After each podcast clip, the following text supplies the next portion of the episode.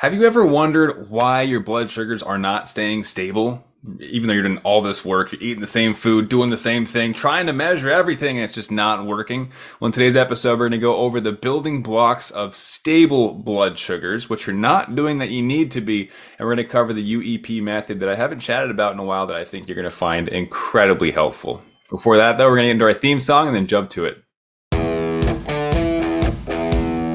I've spent the last 10 years pushing the limits while identifying trends and patterns in my type 1 diabetes management. Follow along as I learn, apply, and share the fitness, nutrition, and lifestyle strategies that I've learned from diabetes experts around the world. The real question is how can we live fearlessly with diabetes while maintaining stable blood sugars? This podcast is here to give you the answer.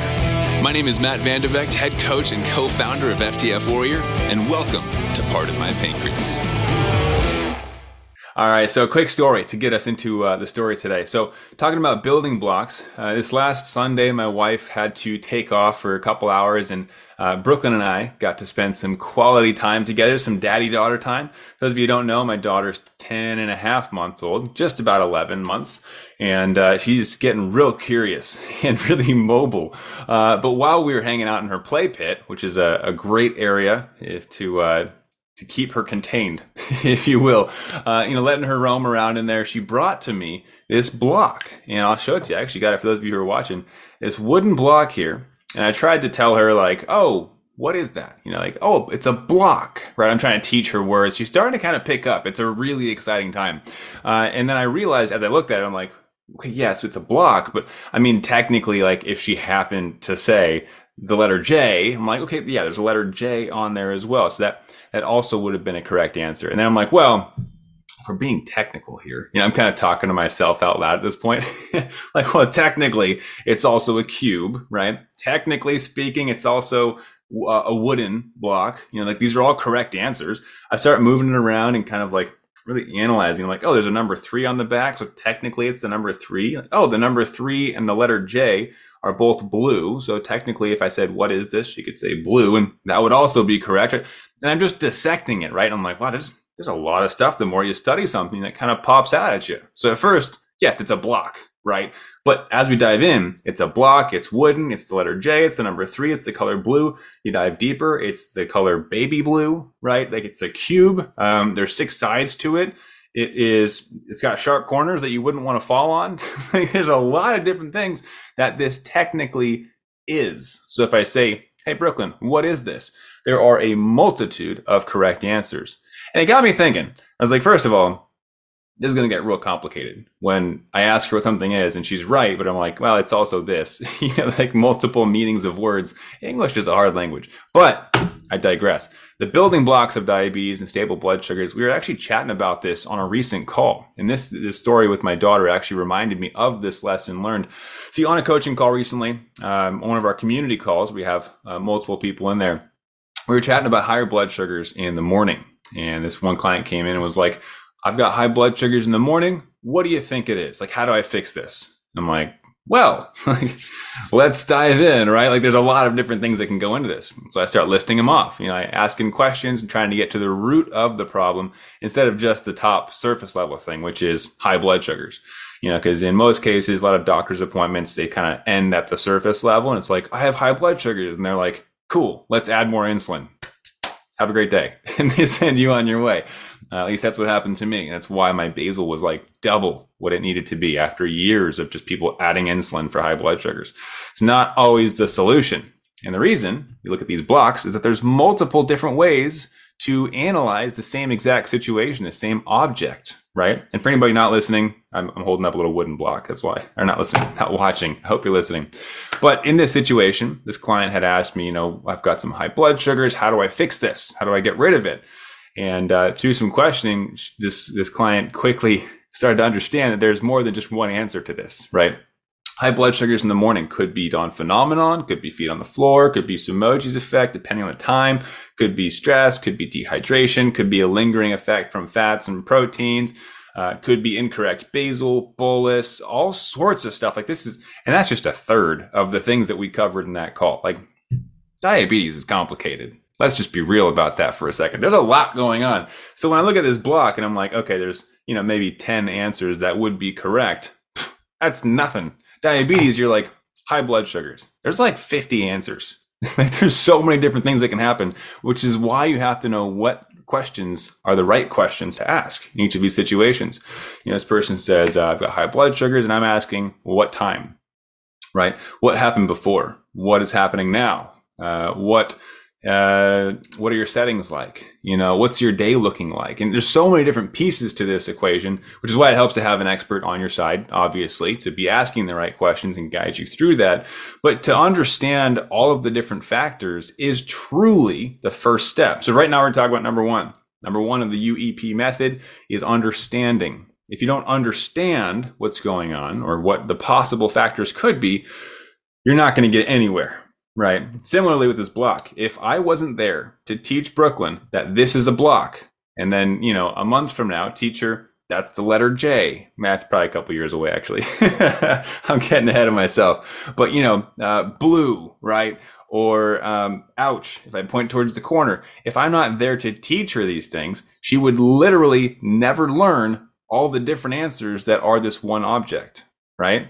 She could learn through experience what it causes. Pain if i step on that part right uh, i can throw this it's a projectile but she wouldn't understand the meaning behind all of the different answers. The letter j the number three the color blue the fact this is made of wood right it's a cube it's got six sides a lot of different answers here. So if we want to understand diabetes you have to understand the possible answers right? If you understand what the answers look like, you can start to isolate which one of the answers is correct for that unique situation. And that's what we break down in those calls is like, all right, of the 50 things it could be, which of them is realistic and which of them can we start attacking? Can we make an actual game plan for and then start fixing it at its core, right? And find the actual solution, not just a band aid fix. So instead of calling this a block for her entire life, she's going to learn there's a letter on there, there's a color on there, there's a number on there. Uh, there's a, material it's made out of in addition to it being a shape. Different shapes have different purposes, right? And you build out your understanding. So, uh, kind of a mini lesson within that, your journey with type 1 diabetes is not an overnight journey. Just like this cube is going to take her years to fully understand the letters, the numbers, the colors, the materials, the shapes. So with you, it's going to take time to build out your understanding of diabetes. And that's okay. Like that's how it's supposed to be, right? There's a lot going on. You're essentially taking on the role of a scientist, a mad scientist, albeit because you are your own experiment in this case. But in these circumstances, we are forced to learn all these new aspects of a disease that we didn't ask for, that we didn't deserve. It's too late. Like whatever, get over it, right? But now we have to learn about it. And in understanding the factors, it will help you. There's my factor. Hear that? My insulin pump. Uh, I turn my insulin off. There you go. But you have to understand what the factors are. And that's actually a prime example. I turn my insulin off for a very specific reason. Pump is off. That's why it's alerting me. And I'll get into that later, but we'll see if we can wrap this episode up before it alerts again. So, first step, understanding. You got to know what's going on under the hood. You got to know what the heck this thing is and all the possible answers because we know the answers to all the possible variants of the question, that client of mine asked, Why do I have high blood sugars and how do I fix it? We know to pick which one of those it is, which is going to have a slightly different variation of a plan of attack, right? So we can solve it.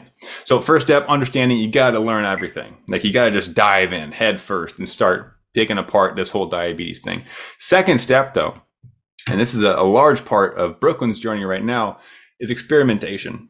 she's very curious and she's just throwing things like literally throwing things against the wall to see what sticks. Uh, spoiler alert nothing sticks because they're all breakable things. We're, we're starting to baby proof the house because she's getting close to uh, to moving around a heck of a lot more. But with experimenting in diabetes as with breakable items that are being thrown across the room diabetes can be dangerous if you're experimenting the wrong way so you need to have proper guidance, do your research and make sure you're following the right frameworks so that it is safe for you to experiment. And of course, take excellent notes while you're experimenting. An experiment is only worth the data that you pull from it that you can later analyze, right? So step one, understand what's going on with your blood sugars so that you can safer experiment with your blood sugars, figure out what's unique to you because we're all a bit different, right? And then from there, once you start to build out this library of understanding, of experimenting, of notes that you can analyze, from there, you're able to input these pieces to predict blood sugars and where they are going so that you can stabilize them in the now. Does that make sense? Like, how cool is that? So, real quick, that's the UEP framework that I use with a lot of my clients. There's different frameworks that work with different people, which is why all of our coaching programs are customized, right? Some people, it's the 80 20 blood sugar formula. For other people, it's the UEP frameworks. For other people, it's a deep dive into habits. Like, we might be self sabotaging, right? But we won't know which one of those is the right fit until I have a chat with you because I have to help you decide which one is the best fit to get you there fastest. But for some people, the UEP framework is going to be the golden nugget. Now, across the board, the 80 20 blood sugar formula works for everyone. The UEP method works for everyone, but they work at different levels, right? Like sometimes you might want to start with one versus the other. But understanding, experimenting, and predicting is the big picture. It's the big goal that we're all after, right? So as Brooklyn starts to understand I couldn't do it. Sorry. I think they're a little bit too tight together, the alarms. Uh, as Brooklyn starts to build out her understanding of this, she'll understand how to ask the right questions. If I say, What is this? She'll be like, Well, do you mean the letter or do you mean the number? Right? Or do you mean the material? Or do you mean the shape? Or do you mean, right? And you can start really getting to the core of the issue. With diabetes, you ask, Why do I have a high blood sugar? And I'm thinking to myself, Well, it depends, right? What do you mean?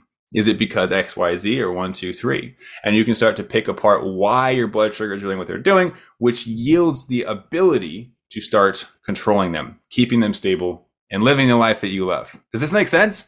So, if this makes sense, actually, drop the, the letters U, E, P in the comments below, uh, and my team will reach out with the training for you.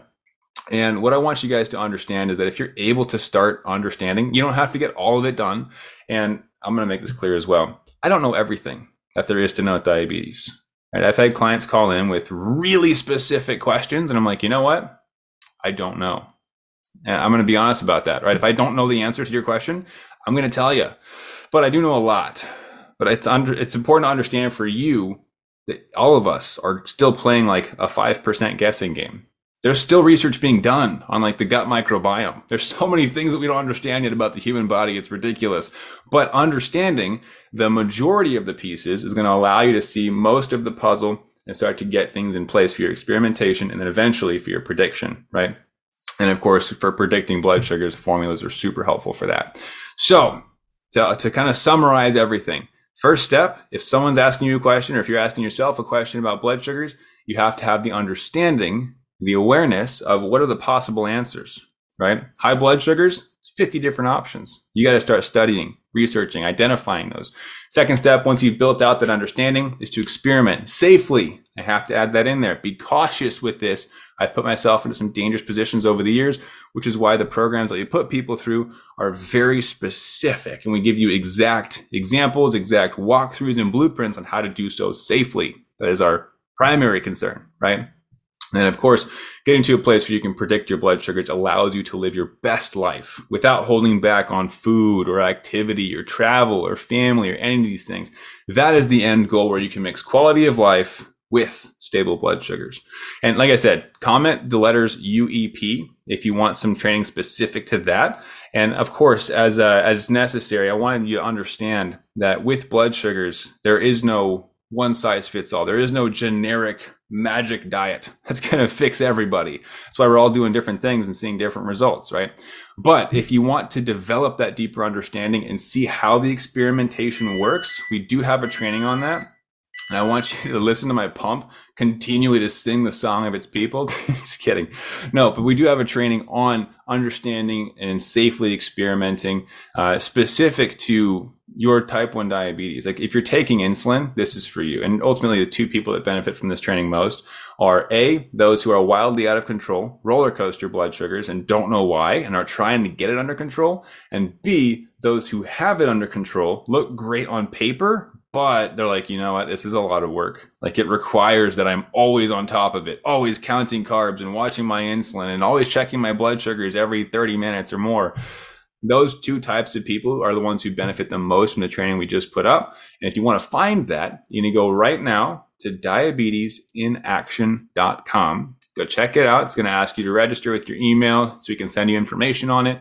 Uh, and then, of course, watch the free training, get all of the information you can because the first step is about understanding. All right. So take good notes, understand it, try to implement what you can. And if you're looking for extra help, there's a place you can also uh, get some some additional help from us, some guidance, and, and, even a game plan if that's something you find valuable. All right, so uh, go check it out, diabetesinaction.com. Implement today. Start building out your understanding, asking the right questions, and of course, if you need help, we're here for you. All right, have a fantastic rest of your day. Do subscribe if you have not not yet. We put these videos up weekly, and there's trainings all over the internet every single month that we put up. And uh, hope you're hope you're able to use them to better your health and better your blood sugars. All right, so have a good one. I'll catch you next week and keep up the fight.